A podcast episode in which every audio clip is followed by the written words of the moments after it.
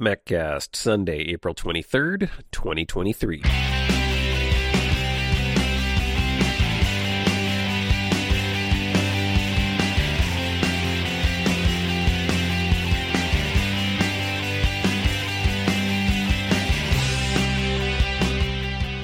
Hey, Mac Geeks, it's time for your MacCast, the show for Mac Geeks by Mac Geeks. I'm Adam, and this is the show where we discuss all things Macintosh. How you doing? Welcome back to the MacCast. Glad to be back here with you for another week of Apple hints, tips, tricks, news, and all the goings-ons in the Apple and Mac community. How are you doing? Hopefully you are having a wonderful day. Things are uh, quite nice around here.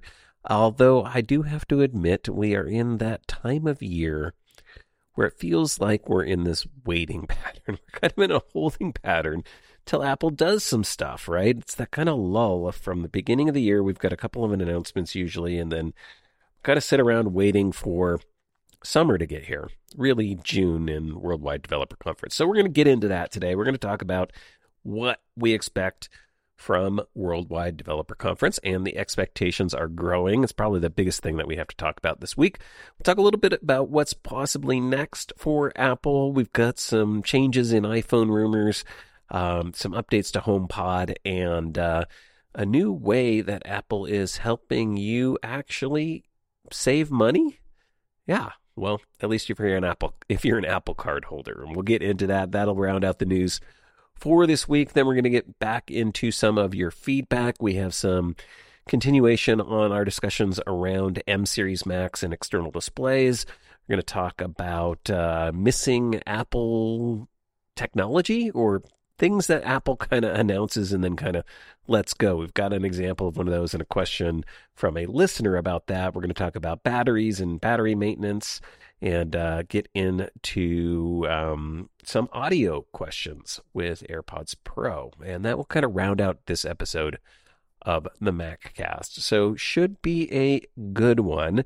Let's jump right in with some discussion around Worldwide Developer Conference. There is a lot of info coming out now, as you might imagine, as we steadily move closer to uh, WWDC in June. And we've got Bloomberg's Mark Gurman coming out with a lot of information, uh, specifically around Apple's mixed reality AR VR headset. He claims that that and its operating system, Virtual OS or XR um, I don't know if that's 10R OS. I guess it's Extreme Reality OS, XR OS. I'm not sure exactly what that stands for, but we'll find out, I'm sure, at Worldwide Developer Conference. But he says, yeah, that's going to be the big, the star of the show. It's really what Apple is going to kind of show off and try to impress us with.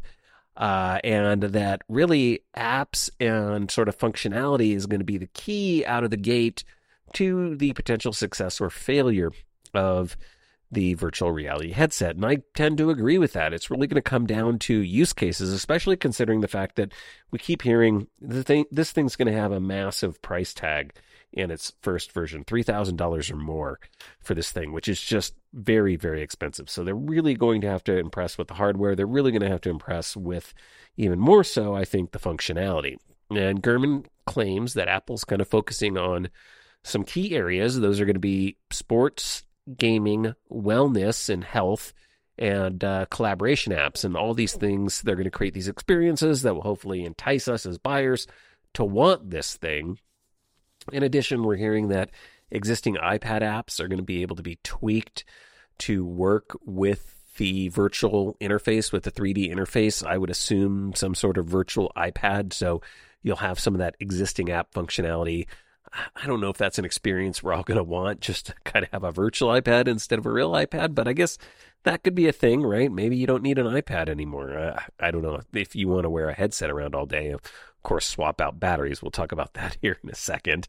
But uh, yeah, there's going to be a few different apps on there. There was also mentioned that there might be uh, multiple, that there would be multiple app support. So you're going to have kind of this virtual space in front of you. You can have multiple apps running and switch between them and stuff like that. And that there might also be kind of, um, they're calling it a geolocation feature, but it would really be kind of hyper local geolocation because the idea behind this, I guess, is you could set up apps that launch when you're in different rooms of your house. So as you're walking around, if you're in the living room, maybe you have more of your entertainment focused apps. You walk into the kitchen and you get maybe cooking apps. You go into uh, uh, an area where you might have some exercise equipment. Maybe that brings in your health app stuff. Go into the bedroom. You're going to have apps that can uh, pop up there as well. So, you know, though that's an interesting concept and something I hadn't really thought about before, but be interesting to see if that's something that actually does get implemented. But in terms of the actual sort of kind of core apps and core focus, we're hearing about, of course, uh, video content and kind of a virtual theater app, something very specifically centered around sports and probably like a multi-screen viewing mode for watching sports content on Apple TV, Apple TV Plus. We know that they have their relationships with MLS Soccer and and MLB, so expect to see probably demos around those. Um, we did this past week also get a some betas, some new updates to the betas for iOS 16 and tvOS 16.5. And in there, there is now a quad split screen video mode. So you can have up to four different screens for uh, sports content on, uh, on tvOS. So definitely Apple moving in that direction, focusing more on sports. As far as the collaboration stuff, we're hearing about kind of a dedicated FaceTime experience and experiences with Freeform. So I think they're going to really try to push some of the business remote working experiences and functionality uh, that you might be able to leverage with a VR headset. So that's going to be something we'll uh, we'll expect to see. And uh, then there was also rumors that Apple is working with some existing game developers to adapt games or bring games to the platform as well. And that is often when we see a new platform like iPad or or uh, iPhone, right? Uh, attacked Apple takes. They try to find developers to work with and have really cool demos during the event and the keynote. So we expect to see all of that stuff. Um, and it sounds like, at least according to some leaks from Twitter, uh, Evan Blass, a Twitter le- leaker, that a lot of these tweaks and changes and this focus on the software and experiences might actually be working because in a tweet, Evan claimed that one insider that they've been talking to and who has seen the device demoed on more than one occasion has gone from being underwhelmed by the device to blown away. So supposedly this is going to be kind of an amazing thing. Maybe it is actually going to have kind of an iPhone moment at this keynote. I'm getting a little bit more excited about it. Still not probably very excited about the potential price tag. It's gonna gonna hurt my wallet quite a bit if I want one of these things, but it's looking like it might be cool. Um, we're starting to hear some more positive spin on this, and we haven't really been hearing that uh, previous to this. So I'd be curious to know: Are you getting more excited about the concept of an AR VR headset um, from Apple? You know, we are hearing a few more things uh, regarding the technology. It does sound more and more like it is going to have an external battery. That's going to keep the headset weight down, but might create a little bit of an awkward experience. Although latest rumors are saying it's going to have kind of MagSafe connector like support for the battery, so maybe that makes it a little bit easier to connect and disconnect. But the idea is you'd have, you know, this thing kind of clipped to your belt that would be the battery, and that would keep the weight off. Still hearing that the battery life may only be two to three hours per battery on a charge, that got me thinking like if it is on your belt what about a batman utility belt like accessory for all day battery life? You just kind of have a little belt with different batteries on it and you just as one runs out you clip that MagSafe from one to the other. Yeah i mean it sounds a little bit awkward but might actually really work. Uh, it could be very interesting to something i thought about when i read this rumor the headset probably, even though we will see it at Worldwide Developer Conference, is likely not going to be available until several months after. I would imagine, you know, late in the fall, maybe even spring of 2023. This one they might draw out a little bit longer, in my opinion. Uh, it's not what we're hearing in the rumors, but uh, it's supposed to come out, I think, this year. My thought is like if they wait a little bit longer, that's going to really give developers a lot more time to play around with this. I'm sure there's going to be some sort of dev kit uh, for developing apps and experiences and stuff like that. So, you know, the assumption would be that Apple's going to have enough out of the box that they've developed internally and with partners that they've you know partnered with prior to the event. Uh, to sort of launch the product in the fall, but it wouldn't hurt to wait a little bit longer and really have a reason for people to buy this. You know, a healthy third party app ecosystem could I think help and not necessarily hurt. So it'll be interesting to see how they roll this out. But I'm going to guess they're going to target some sort of late fall release for the actual product. And who knows if Apple will even give us a release date. You know, we'll probably get one of those vague ones like fall of 2023 or spring 2024, something to that effect. They often do that. So we'll have to wait and see. Worldwide Developer Conference, we are expecting that announcement. A few other things that uh, are expected as well. We're still expecting to get an update to the MacBook Air lineup 13 inch and 15 inch MacBook Airs, that new form factor, new size. One thing that seemed to change a little bit this week in the rumor mill was the thought that there could possibly be an announcement of an M3 chip in that MacBook Air. Looking more and more likely from a lot of the sources that we commonly cite that the 15 inch MacBook Air is going to go with an M2 processor. Ming Chi Kuo says they're actually going to offer two different options of that processor. Likely just, he doesn't go into specifics, but the assumption is it's going to be the number of cores in the GPU and CPU. So likely if you look at the what they do with the existing 13 inch model in the M2 chips. It's probably going to be the same chip options, just in a larger size, larger form factor. Ming Chi Kuo says M3, M3 chip production is still slated to kind of happen in the second half of 2023, but that means it's likely not going to be a MacBook Air chip. They're going to launch that in some other product. I imagine Apple could be pre- preserving that for the Mac Pro whenever that might happen. We're not expecting that at Worldwide Developer Conference.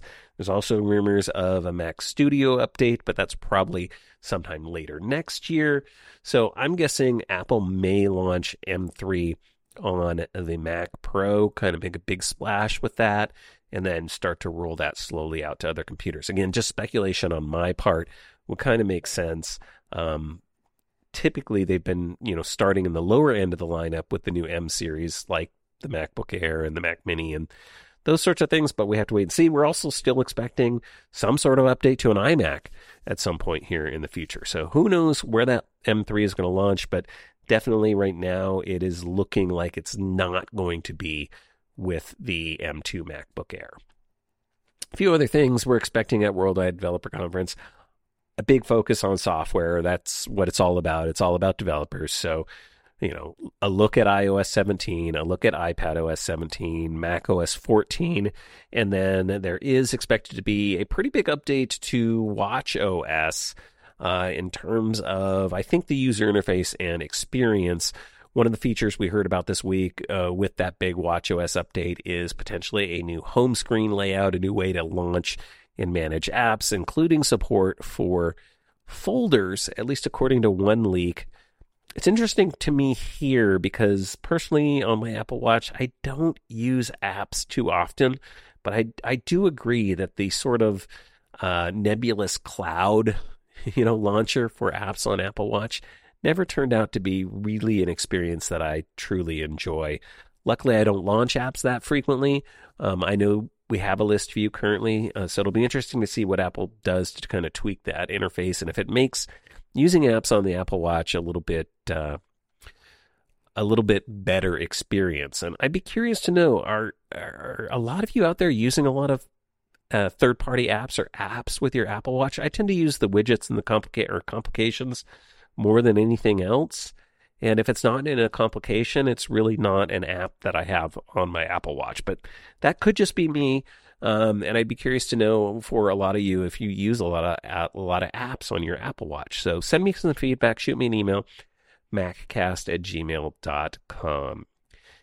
And then one other really big thing coming potentially in iOS 17, and I, I kind of feel like Apple's not really going to tout this or announce this at Worldwide Developer Conference, but we are hearing that uh, at least in the EU, they're probably going to launch the ability to side load apps or load apps outside of the App Store. This is according to Mark Gurman Um, Apple needs to comply with the European Union's Digital Markets Act, DMA Act, which would require them to have side loading and support for other like third party app stores and those sorts of things by March of 2024. So they're likely going to get ahead of that with iOS 17.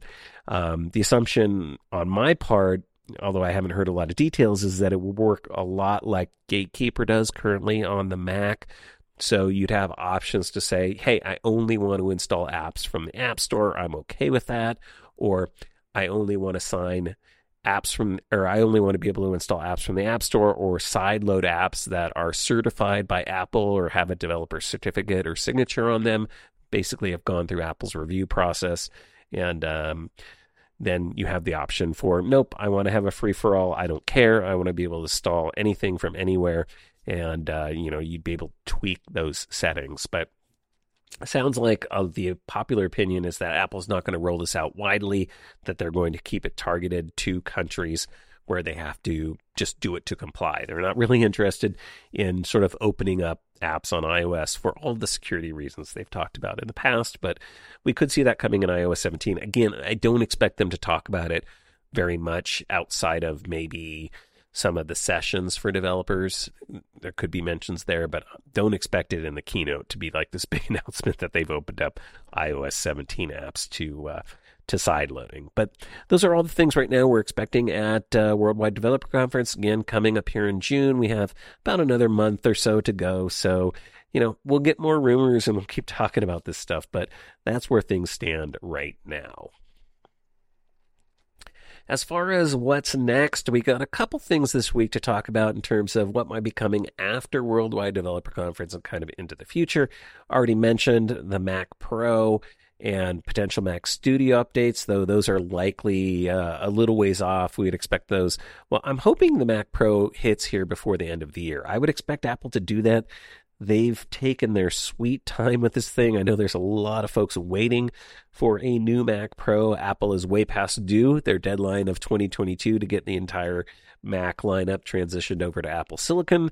So people are starting to talk about that. I think, you know, we want to see a Mac Pro hit hit here in uh, this year hopefully and with the production of the M3s uh, potentially starting in uh, the second half of the year. I would expect to see a Mac Pro, hopefully with M3 processors, M3 Pro, M3 Max, um, Ultra.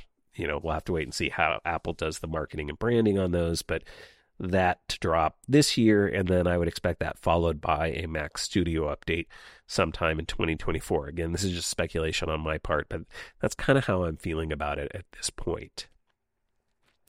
Also in 2024, uh, the site The Elec is saying that uh, we might get some updated iPad Pros with new OLED displays using a thinner hybrid OLED technology from LG.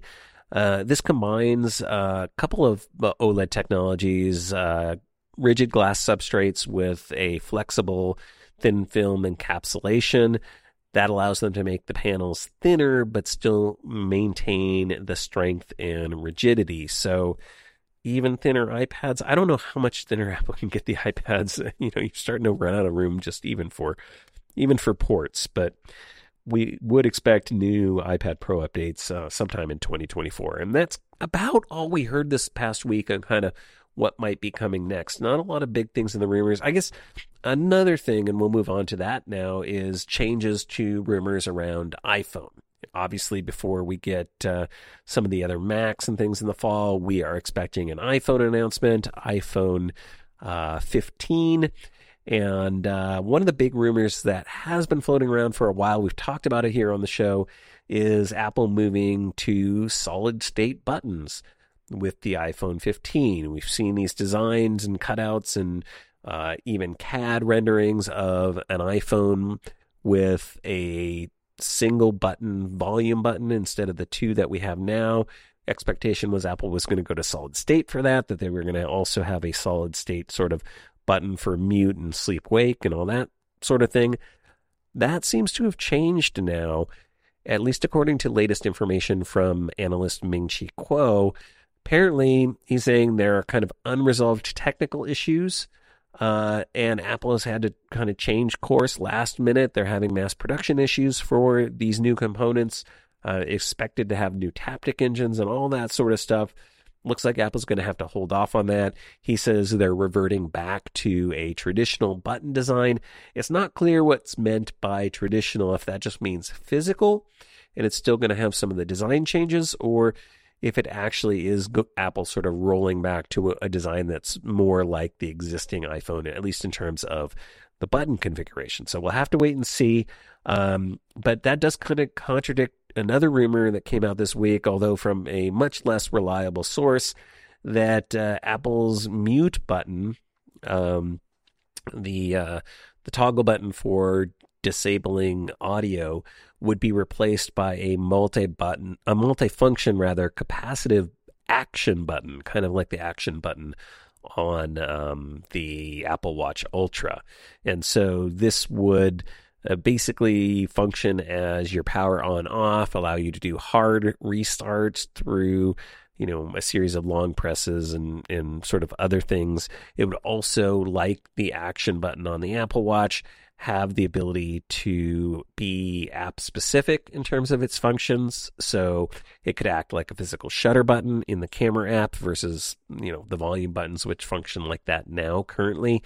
Um, so they're saying, you know, that would be, I think, a lot of interesting changes, but sounding like we're not going to get that this year. So we may have to wait till the iPhone 16 for that.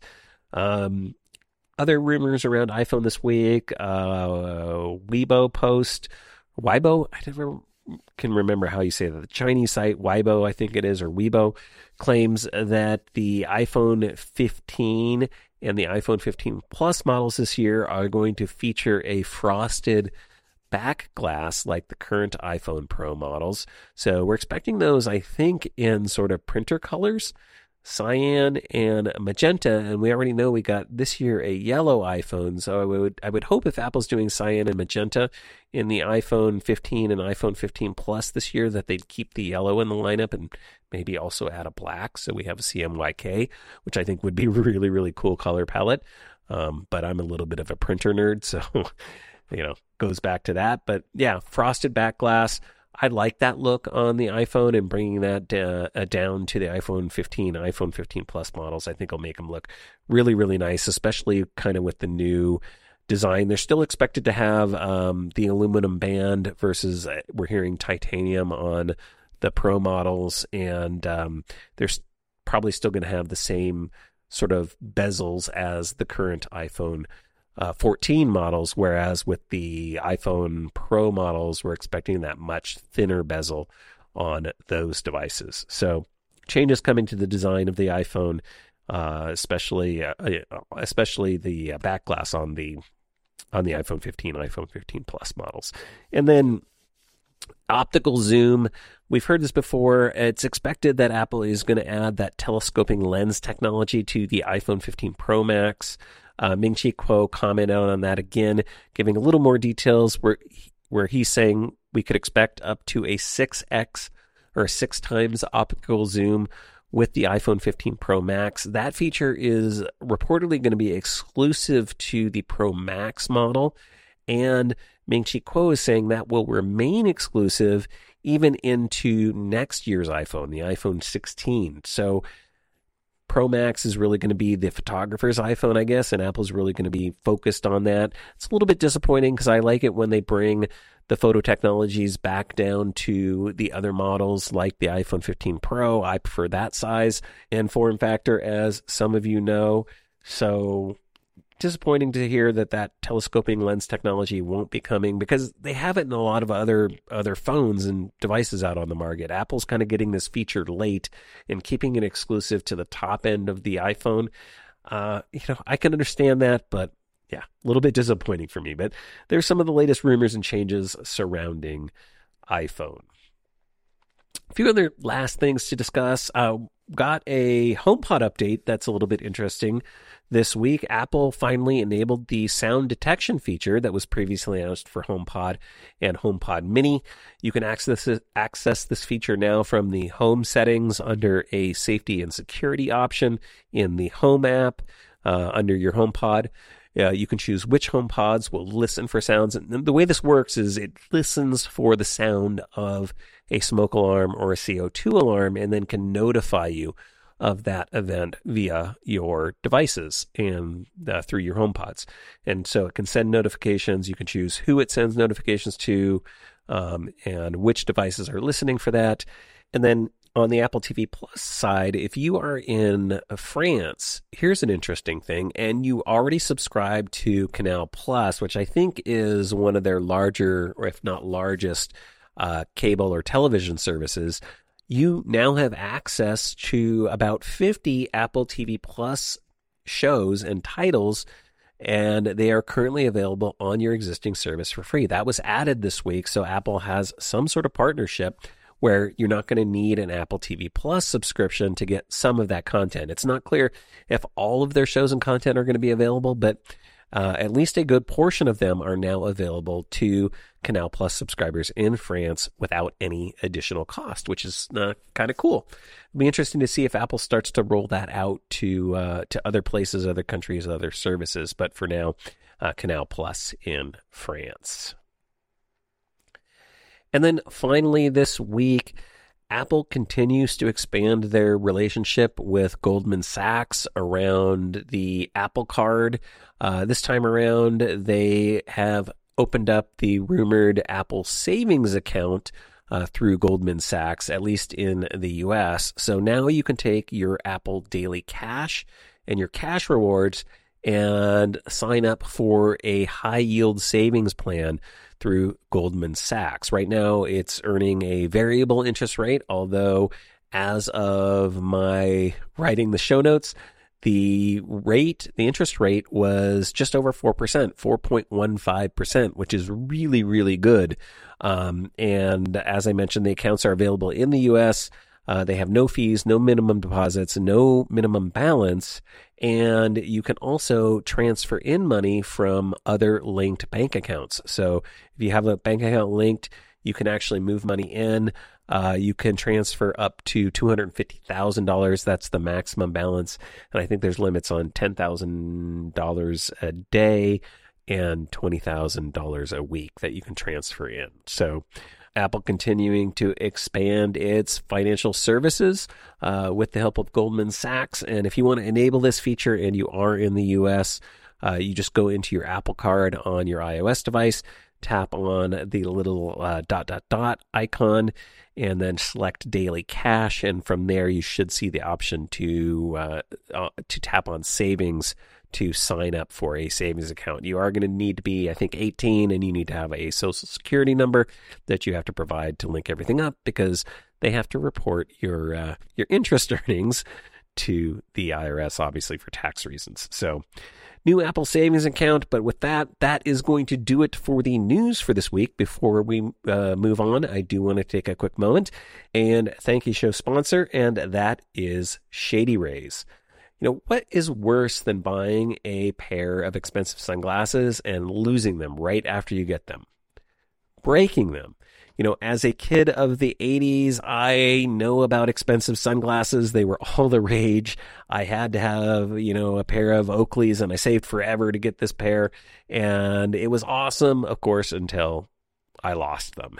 And from that point forward, it pretty much made me not a sunglasses person. But now with Shady Rays, I'm excited to get back to having sunglasses, and especially since they support prescription lenses as well. Uh, I wear glasses, as many of you might know, so that's important to me. But Shady Rays makes high quality sunglasses that are just as good or even better than the expensive ones, and Shady Rays are just a fraction of the price. Shady Rays are durable, built to tackle all of life's outdoor adventures, and their styles are timeless. I went with the classic timber and just browsing the options, they have styles to meet, I imagine, anyone's tastes.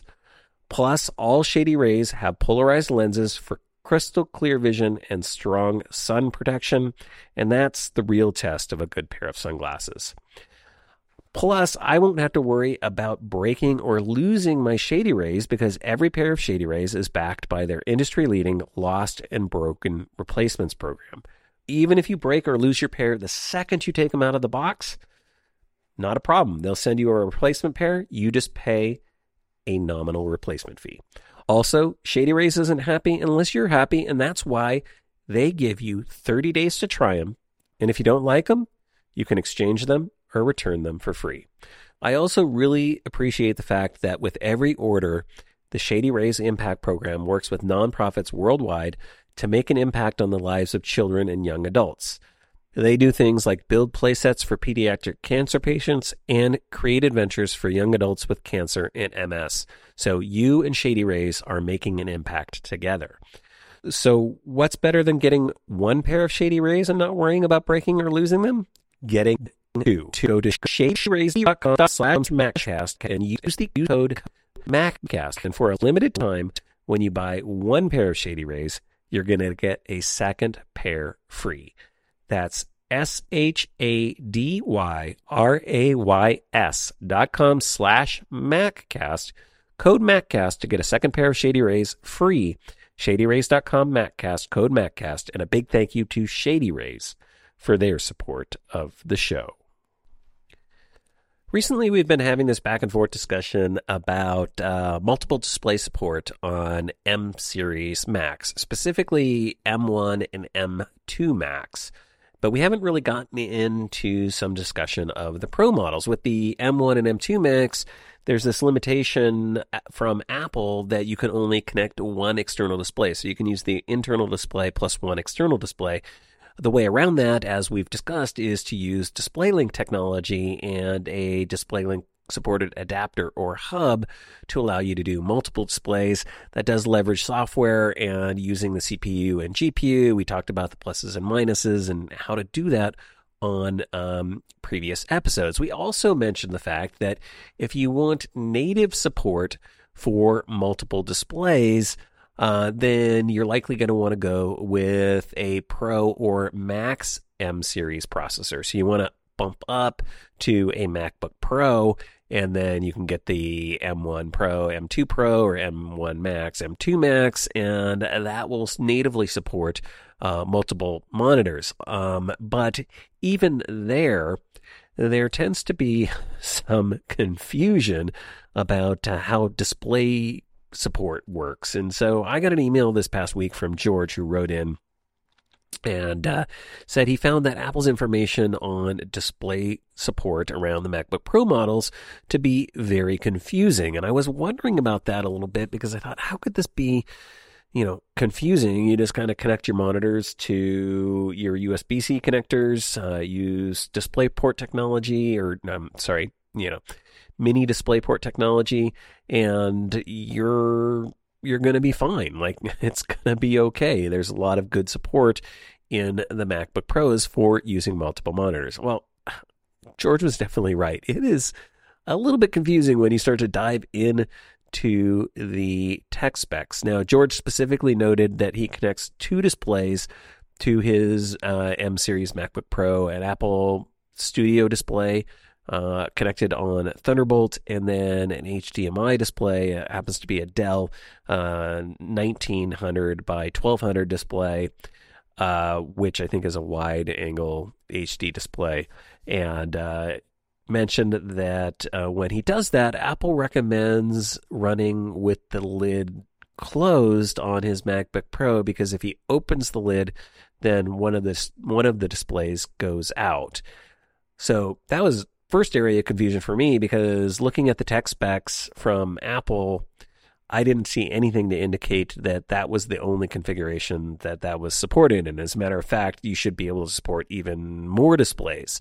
So what I did find was an article over on Apple's support site. I will link to that in the show notes at maccast.com, but I'm not sure if it's going to be helpful or just a little bit more confusing.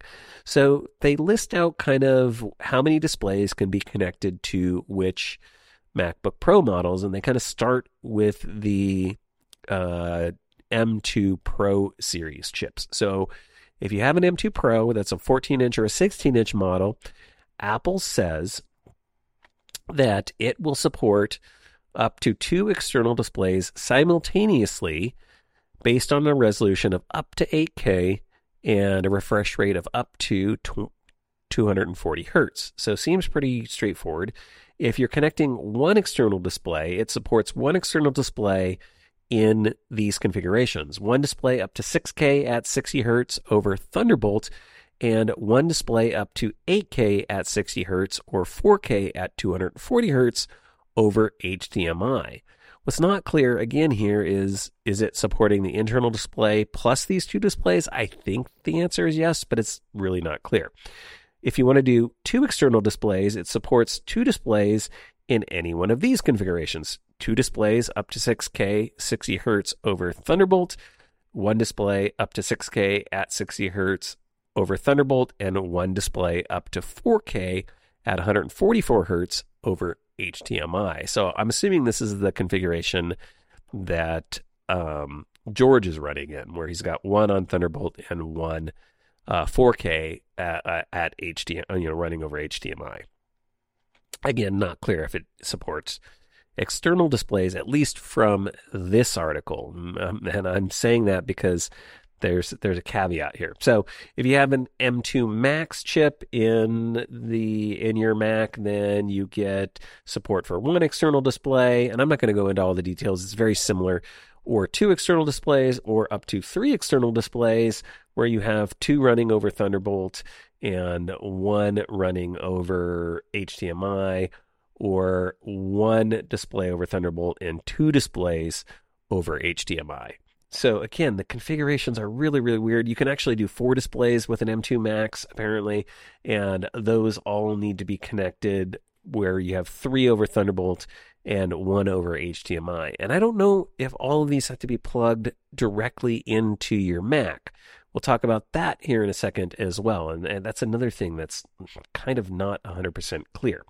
So they have all that for the M2 models, and that's kind of the, the support article. But then within that, if you have a different MacBook Pro model, they have a link to another article that then just lays out all the different systems and then you can link to the actual tech specs within that. And if you look inside the tech specs, then it goes into a little bit more detail in terms of external displays. There's an ex- a section called display support. So now you go in here and listen to this for the M2 Pro. It says an M2 Pro simultaneously supports full native resolution on the built-in display at 1 billion colors and up to two external displays at 6K resolution at 60 Hz over Thunderbolt, or one external display with a 6K resolution at 60 Hz over Thunderbolt, and one external display up to 4K resolution at 144 Hz over HDMI. You have that or the internal display plus one external display supported at 8K resolutions at 60 Hz, or one external display at 4K resolution at 240 Hz over HDMI. So if you want to do 8K, it sounds like you have to go over HDMI and you can only use the internal display. Then they have details on M2 Max and it goes on and on and on. Um, and so it does sound like from here, at least with the M2 models, you can support an internal display. And then, like I said, they do have uh, tech specs and links for, say, the 2021 M1 models. And there, it's a very similar kind of story when you go down to display support. It says it simultaneously supports the internal display and two external displays, or up to three external displays um, over different ports, and you know, on and on and on and on. So I definitely agree. This could be a lot clearer a lot easier to understand, but hopefully looking through these articles can help out a little bit. Now, one thing to note is that there is different ways to connect your displays, either directly to the Mac, which I find to be the most reliable, um, but you could also daisy chain or go through hubs depending upon what kind of Thunderbolt you have. So, using a hub or daisy chaining displays um, doesn't allow you, and Apple points this out in their article, doesn't allow you to increase the number of displays that you can connect or support. And they also note that you want to connect the display, if you're chaining, I, I assume, with the highest resolution first. Um, so just be aware of that. If you have Thunderbolt 3, Um, each display will either need to be on its own port, or if you're chaining the devices, um, the display has to be the last device in the chain. And I don't think you can have uh, displays chained, so you can't have you know two two displays chained together. I think to do that, you have to do Thunderbolt 4, which supports hubbing. That's one of the few differences between Thunderbolt 4 and Thunderbolt 3 is Apple added on hubbing support. A lot of uh, the other features and functionalities in terms of performance, and we've talked about this on the show, remain the same. So another little area of confusing. Um, just last thing I want to talk about is I still feel that I've not had good experiences personally with HDMI. I know a lot of people really like it. For me, it's not an ideal way to connect my external displays, but again, that's likely just my preference. I still prefer using the Thunderbolt ports. Uh, so basically, DisplayPort, Mini DisplayPort, whatever you want to call that.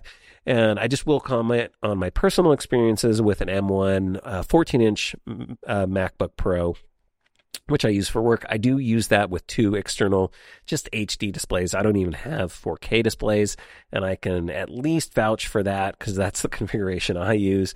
I can use my internal display with two external displays. I have them both directly connected to the MacBook Pro using a um, Thunderbolt or USB C, basically adapter to DVI, and I have mine both connected uh, through DVI, and that works for me. Um, I'm sure there's lots of configurations. If there's people out there who have kind of deciphered this or figured this out, uh, let us know. But again, I'll have a link to the support article for external displays with M Series Macs uh, MacBook Pros and uh, in the show notes at maccast.com. And hopefully that can help you out. Like, again, it's going to take way too long to go into every option and every configuration.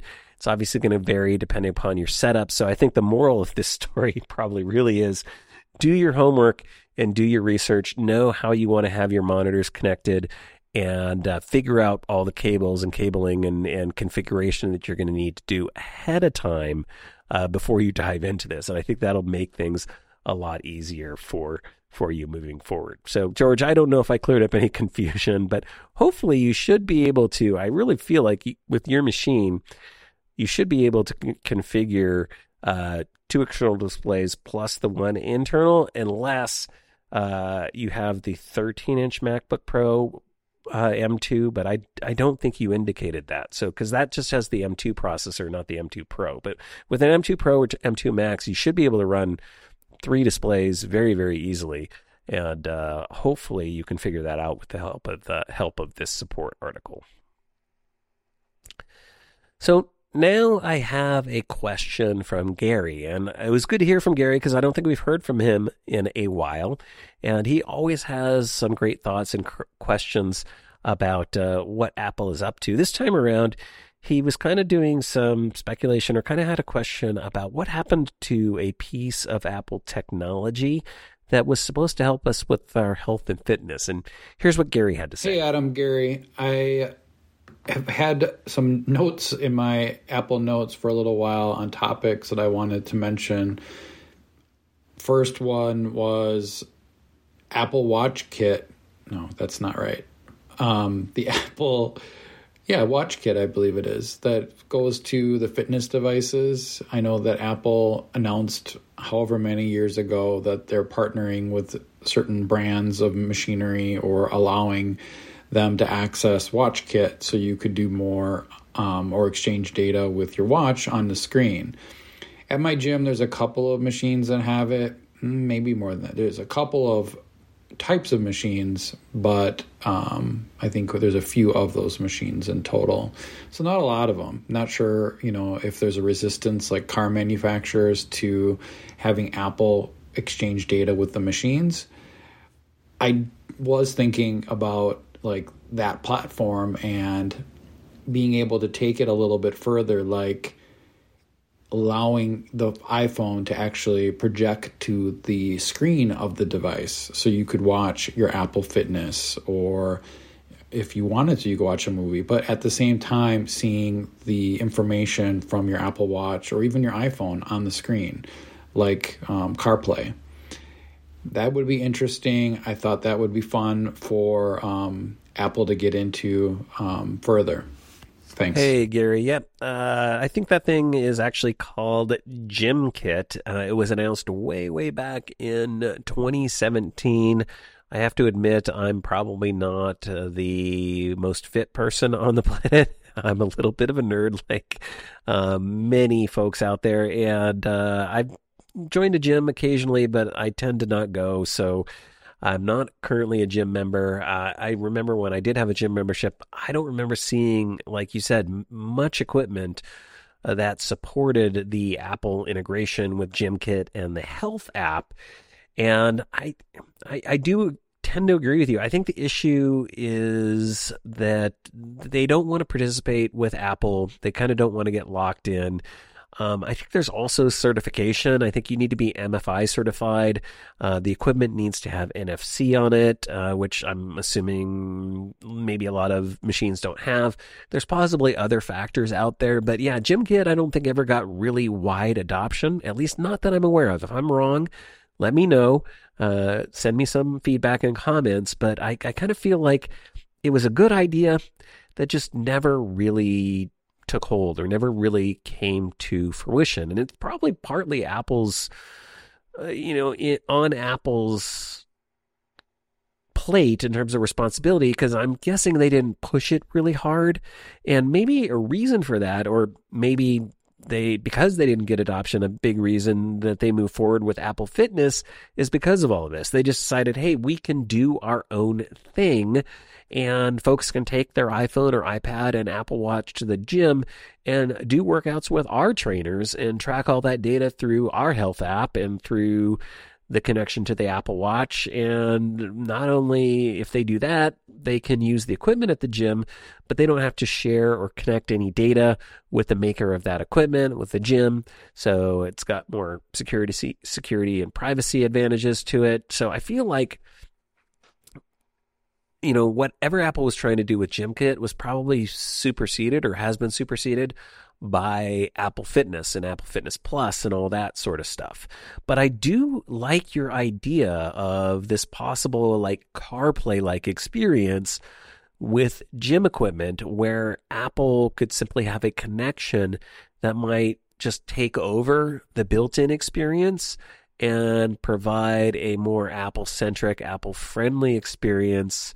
Um, and that would be really, really cool. But again, it's going to rely on this kind of buy in from the gym equipment makers. And I don't really think they could do that. I also am not clear. Again, I don't go to the gym a lot. So do a lot of gyms have more sophisticated like L- uh, LCDs and stuff like that? I just remember everything being pretty simple in terms of the interface on most of these machines. I don't think they spend a lot for like big full color LCDs and things like that, although maybe that's changing, especially on higher end equipment. But I'd be curious to get thoughts from the community on this. You know, did you have big hopes for GymKit? And I maybe even expand this into a broader discussion about uh, health and fitness apps and, and those sorts of things.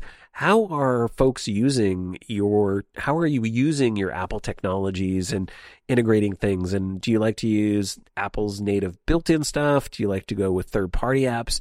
Me personally, uh, I, I tend to gravitate towards things that are actually integrated with the health app. I like having everything centralized. Um, I am doing sleep monitoring. I think we talked about this a little bit with my Apple Watch, just with the built in functionality. So I wear it at night. I take it off in the morning to simply recharge as I get ready for the day. And that seems to have worked out fairly well for me. So I'm able to monitor sleep without any third party extra stuff. I like just using the built in stuff that I have. So for me, it's important for things like GymKit or, you know, default integrations. I like HomeKit support. I tend to stay native these days with a lot of my Apple technologies and don't like to have to bring in a lot of third party stuff or outside stuff to get that stuff to work. So I'm with you, Gary. You know, I think better integration of this stuff would be really, really great. But again, I think Apple's tendency is towards this thing of we're just going to do our own thing. We're going to take control and have it be within our ecosystem. And a lot of people see that as kind of a lock in, but I just see that as convenient because a lot of, as we've noted, third parties don't want to support Apple. I mean, we look at what GM's doing with, you know, CarPlay, they're going to not have CarPlay support. I don't know if I'd buy another vehicle that doesn't have CarPlay support in it. So like that ends up being a big buying decision for me, but maybe maybe I'm an outlier. Maybe I'm thinking about this wrong. If you have feedback on this, shoot me an email, send me an audio comment, maccast at gmail.com. And then uh, finally today, I have an email from Dan with a question about AirPods and specifically uh, spatial audio. So he's planning to use his AirPods Pro with his Mac Mini, and this is using AirPods with a Mac, I mean, it could be just as relevant, I guess, for uh, doing it with an iOS device. But he wanted to use his AirPods Pro with a Mac Mini, something he says he's not done in a while, but he was planning on taking an online class. And he was worried about uh, spatial audio interfering with that. So the head tracking and, you know, audio moving around, he said it's probably not really appropriate for uh, this course that I'm taking. So, can I actually disable, or how do I disable spatial audio on the Mac? And uh, for those of you who don't know, the spatial audio feature is a feature of AirPods Pro and I think some of Apple's Beats headphones that uh, basically simulates a 360 degree sound field. It gives you that kind of surround sound experience and uh, feature Apple also has in there is it uses the sensors and things in the AirPods to do head tracking. So just like in real life, if you turn your head and you move an ear away from a sound source, right, the the sound in that ear is going to get softer, and the sound in the ear, you know, where the sound source is coming from, is going to be stronger. So you get that spatial experience, right? You feel like you're you're in a space surrounded by that sound. And so that's what the spatial audio feature does. Uh, kind of creates this more real experience. Uh, the effect, though, does require an audio, video, or music source that actually supports it, and also an app that supports it. So, for example, Dolby Atmos content on Apple TV Plus or in encoded movies. You also have spatial audio support for some music that's been encoded to actually support it. Um, and the music app obviously supports it. Uh, third party apps can support spatial audio. So in this case, Dan, chances are the streamed audio for your online training or whatever course you're taking doesn't support spatial audio. I would be surprised if it does. So you might not have to worry about it. But still, you know, to answer your question, you can control spatial audio and what it's doing from your Mac. The controls and settings are very similar um, from an iOS device. Uh, with iOS devices, you're probably going to go in through the control center and do it that way. On a Mac, um, I guess the first thing to note is spatial audio, I think, is only supported currently on Apple Silicon Macs, and you need to be running Mac OS 12.3 or later. It's also going to be, as I mentioned, app dependent. So you need to be using an app that's actually supporting it. Um, but once you do that, all you have to do is make sure that your AirPods are connected to your Mac. So under Bluetooth or just the audio, they should auto connect if they're doing their magic thing and working as they should. But make sure your AirPods are connected to your Mac. And then once they are connected to the Mac, you can click on the AirPod icon or AirPods icon in, in the menu bar. If you don't see that icon, um, you can click on the Apple menu, go into your system settings, go under Control Center.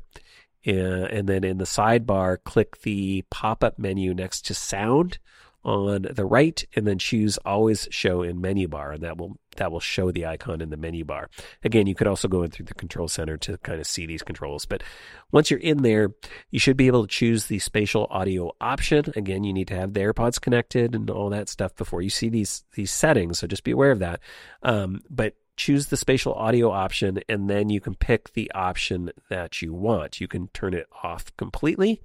Um, you can also set it in fixed mode. So in your case, if your class was supporting spatial audio, this might be what you want to have where you know, you still get spatial audio so you feel like you're in a space, a hall or a lecture hall or something like that. But the head tracking's turned off. So as you turn, it's not going to shift or change that audio. Or you can do the full head tracking experience where you get the full spatial audio, and as you move throughout the space, the sound changes, and you get this great immersive experience. So uh, that's pretty much it. That uh, is how you can control spatial audio on the Mac. And uh, I appreciate your question. Uh, but with that, that is going to do it for the show for this week. Uh, before I leave you, I want to thank a couple of our show supporters. Bandwidth for the Maccast is provided by CacheFly. You can find them at C-A-C-H-E-F-L-Y.com. And all advertising on the Maccast is handled by Backbeat Media. You can find them at backbeatmedia.com. As always, I love hearing from you. If you have a comment, a question, something you'd like to hear covered on the show, you can send your emails and audio comments to maccast at gmail.com.